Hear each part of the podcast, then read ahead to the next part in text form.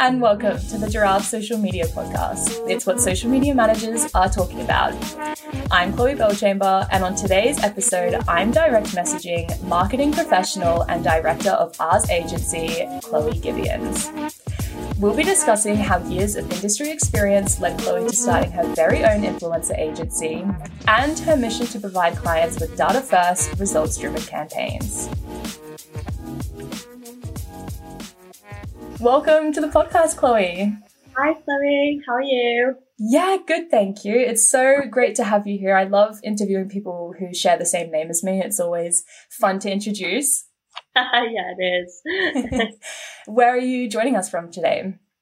So I'm in Manchester. I'm working from home today, so apologies if you can hear any like pitter-patter of paws in the background. My dog is kind of circling.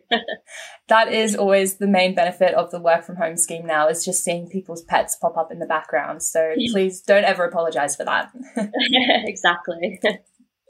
Uh, well, before we get into the hard questions today, I wanted to start with a little chat about how you got to where you are today with Ours Agency, because you've been immersed in the industry for about five years now, both as a marketer, but also as an influencer yourself. So what's that been like?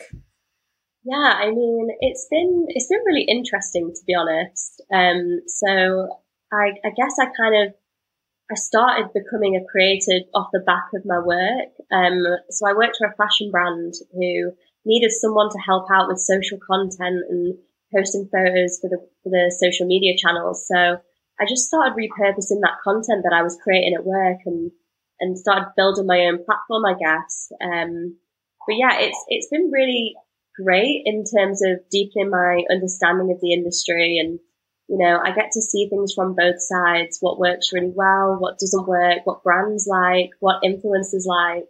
Um, so, yeah, it's it's been helpful. Mm-hmm. I guess, yeah, you have that extra insight and you know sort of what other brands, how they're approaching influencers, because you've probably been approached yourself, and, and what their campaigns are like. So it's a nice little competitor analysis almost. Exactly, yeah. And it's it's really helped me, like, given me good ideas of things that I've seen done really well and campaigns that have, you know, gone really well. And also it's just helped, you know, being an influencer as well, um, understanding what brands are looking for. Mm-hmm. Uh, not that I'm an influencer anymore, but, you know, in my past. So what was the tipping point then where you decided to quit your current work and start Ours Agency? Yeah, so I guess there wasn't really a clear tipping point. Um, so I used to work for a fashion brand called Simply Be, and to be honest, I was pretty happy there.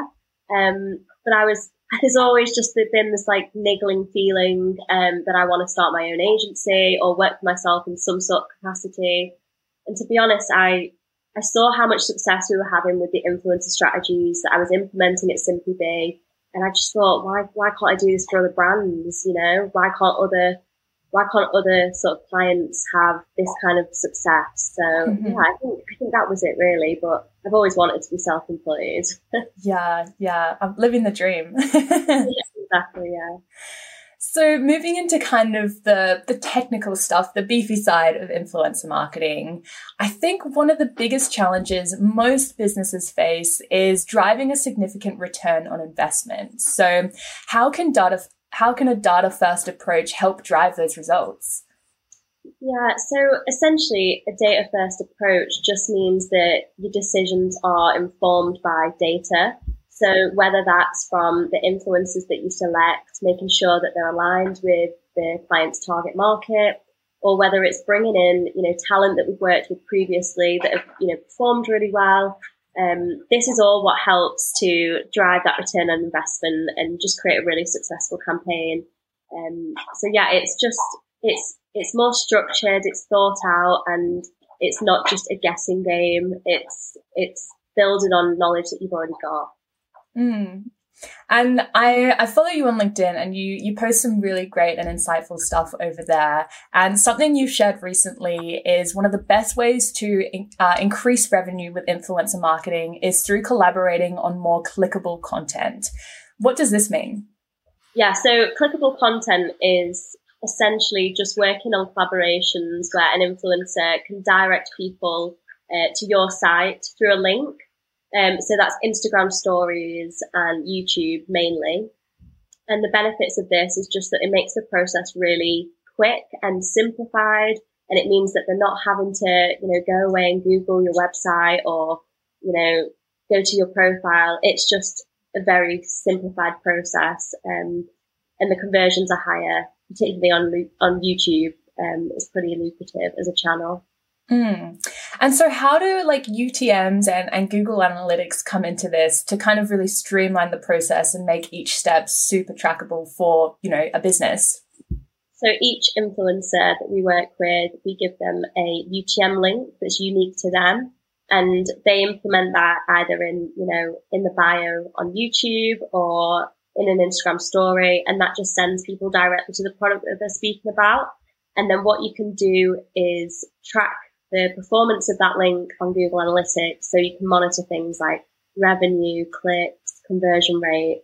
Even, you know, if you've got it set up correctly on your G A, you can, you can monitor things like how many signups that they've um, driven as well. So it's, it's a really, it's, it's probably the best way of tracking influencer success. Mm, definitely, because I think it's easy, you know, we work with a lot of clients who, you know, as as you do, who want to kind of invest in influencer marketing, and it's quite easy to kind of get solely caught up on those conversions and sales that come through. But I think being able to see just how many people have been driven to the website alone is is an important metric in itself, right? Exactly. And sometimes you might notice that people are driving thousands of, of visitors and they're not converting. And then it's like, okay, so there's a different problem here. Mm-hmm. Um, let's check the landing page. Like it might be, I don't know, the product shot is off or the color looks wrong, or, you know, there's, there's a lot of things that, that kind of plays into that as well. And that's why it's so useful to have those links in place. Mm, definitely. I think one of the, you know, some of the other big mistakes that you can make um, is forgetting to address your audience's pain points through, you know, your marketing and your influencer marketing. So I want to know just how important it is to communicate that why and make sure that you're building deeper narratives through your influencers. Yeah, so the campaigns that I've worked on that have been the most successful have had a really strong narrative running through it. Um, which essentially just taps into your customer mindset. So, for example, if it's, you know, a summer range, a collection, if it's a fashion brand, um, how are you going to communicate that to your customer and feed it into something that they're already thinking about? So, I mean, a lot of people know this right now. It's kind of wedding season in the U K, and, you know, a lot of people are going off to the races. So the fashion brands now, um, you know, communicating that this is your this is your problem solver dress, or this is your collection of pieces that are going to look fabulous on holiday. Um, mm-hmm. And it's about sort of communicating that through influencers rather than just saying this dress is twenty-five pounds on sale, because that doesn't mean anything, you know? Mm-hmm. Yeah, absolutely. Because I think, you know, gone are the days where you can kind of gift your products or, or send your products off to an influencer and maybe they do an unboxing and you just kind of hope for the best. I think people are definitely responding more to like, well, why would I buy this dress and how does it fit into my lifestyle and things like that. So super important stuff. Exactly. Yeah, that's it. So Chloe, what are some of your tips then for creating out-the-box narratives that avoid these kinds of dull or inauthentic content that we just discussed? Yeah, if you can kind of define your content by one of three kind of strategies. So entertaining, aspirational, educational. You'll cut through the noise on social media, and that's how you'll avoid that really dull, inauthentic content and collaborations. Mm-hmm, mm-hmm. And um, I guess kind of in the same vein, but more on the campaign reporting side of things. I think quite like the way that maybe we sort of fall into a groove of just sending things out and hoping for the best. Mm. The same happens with reporting, where you kind of just look at those vanity metrics like, oh, how many likes, you know, what were the engagement like? But what are some insights that brands should be analyzing to get that more holistic view on the campaign's performance? Yeah, of course. So you kind of need to look a lot further than engagement um, to understand like the success of your influencer campaigns. So going back to using U T M links, things like revenue is really important for a lot of clients. Um, looking at traffic, looking for spikes in organic search, if you want that holistic view, you kind of have to zoom out and, you know, look at your business performance as a whole rather than the granular details of each influencer. Um, so even social following, has your social following grown because of all of this, you know, uh, exposure that you've had with new audiences? That's a really good indication of uh, performance. Definitely. And how do then, like, do you think that long-term influencer relationships are crucial to that then? Kind of, you know, having the same audience constantly viewing your products from this one influencer, or do you think the best way to go is to kind of target a community? I think, to be honest, it needs to be a mix. Um, you kind of need to, you have to have this long-term sort of strategy in place, because it's a bit of a slow burner. And, you know, often if you're a relatively new brand or company, people need to build that trust with you. And to do that, you have to get that repeat exposure um, with them as well. So long-term partnerships is always something we advise, because typically they're just so much more successful. Um, and then I guess tapping into niche communities is also equally as important, because, you know, there's no point in working with huge celebrities with audiences all over the world in different niches, because you may be selling something that only appeals to one percent of that. Mm. Um, so yeah, guess, I guess both. Amazing. So then you're still a relatively new agency, but you're doing big, big things. I want to know, what have been some of the challenges you faced so far with Ours Agency? I think, to be honest, just being an owner of a business, you're spinning so many plates. Um, like I'm no longer an influencer marketing expert. I'm a social media manager. I'm a sales director. I'm an accountant. And that is daunting. Like there's a lot that goes into running a business that you just don't consider, um, before you sort of start. And I think, yeah, getting my head around all these different things has been challenging, but, um, yeah, I think it's going well so far. It certainly looks like it. So yeah, I've loved watching your journey so far. But uh, I guess on the more positive side of things, what have been some of your biggest successes?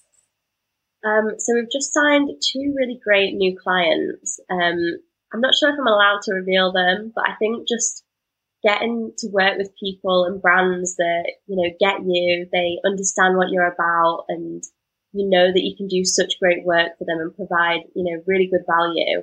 I think that's been the best thing here. Um, it's just the exposure to new industries, and because my background's fashion, so mm-hmm. I'm loving I'm loving kind of working on different, you know, different types of businesses as well, which is great. Mm-hmm. Yeah, I think there's like sort of a general conception, maybe to people that aren't sort of working within the influencer industry, that fashion is kind of the only avenue that you could pursue influencer marketing in as a business. But I'd be interested to hear, are there any sort of businesses you've worked with or industries you're now kind of looking into that have really excited you?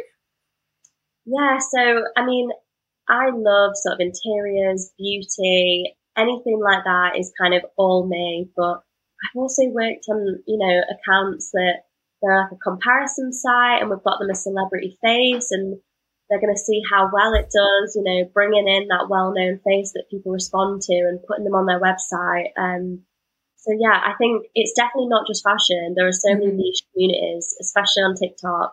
There's literally an influencer for every industry. Um, I'm literally, I follow people that mow, mow grass or that clean pools. Yes, the pool it. cleaners are my favourite. They're so good. So what are some of your predictions in the influencer marketing industry for twenty twenty-two and beyond? Because you really seem to have your finger on the pulse. I think, to be honest, um, what I'm noticing more and more is just the creator economy expanding and starting to dominate. So, for example, Matilda Djerf, who is everyone's favourite European fashion influencer. Um, I was reading something about her brand the other day. It's Djerf Avenue. I don't know if I'm pronouncing that right, but it sounds um, right. Yeah. yeah. But um, they turned over twenty million in their first year. Wow. And it just shows the power of influencer marketing when they can, you know, take their community off social media and start building businesses around it. Just look at, you know, Molly May and Filter and, and yeah, mm-hmm. the Sidemen as well, with all of their, you know, avenues. Totally. Yeah, it, it it's super cool to see, especially with uh, Matilda Djerf. Like, she's not only now kind of a household name, but she almost like, it's always get the Matilda Djerf look. Like, she's almost a, a lifestyle that people aspire to now, isn't she?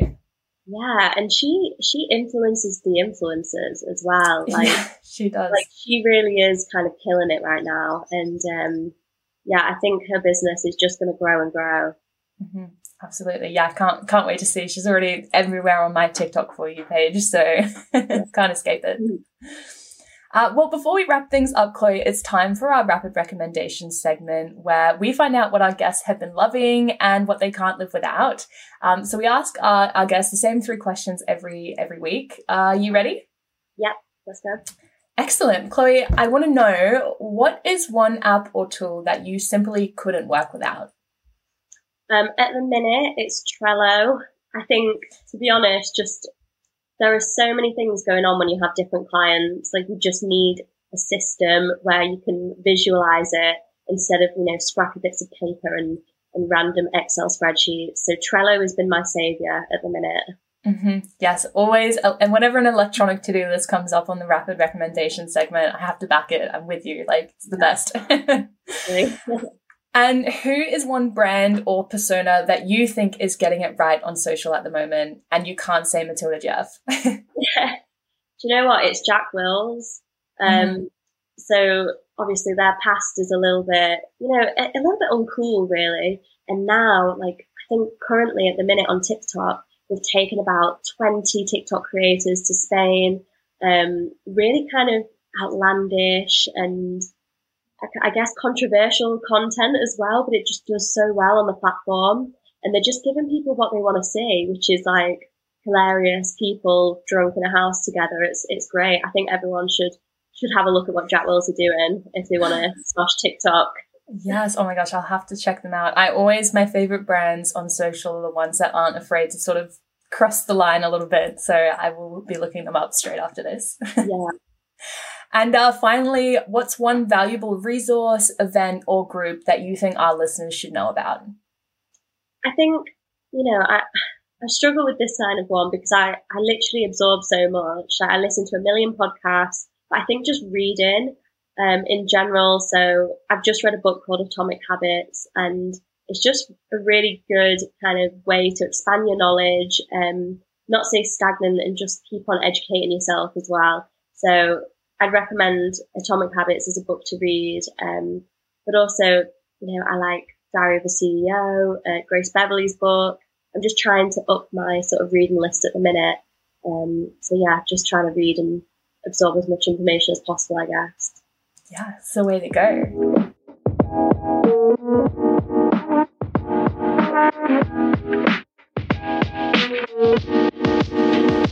Well, that's all we've got time for today. If you enjoyed this week's episode, don't forget to subscribe so you don't miss the next one. And if you'd like to leave us a review on your favorite podcasting app, we wouldn't mind that either. We've been Giraffe Social Media. You've been amazing. We'll see you next time.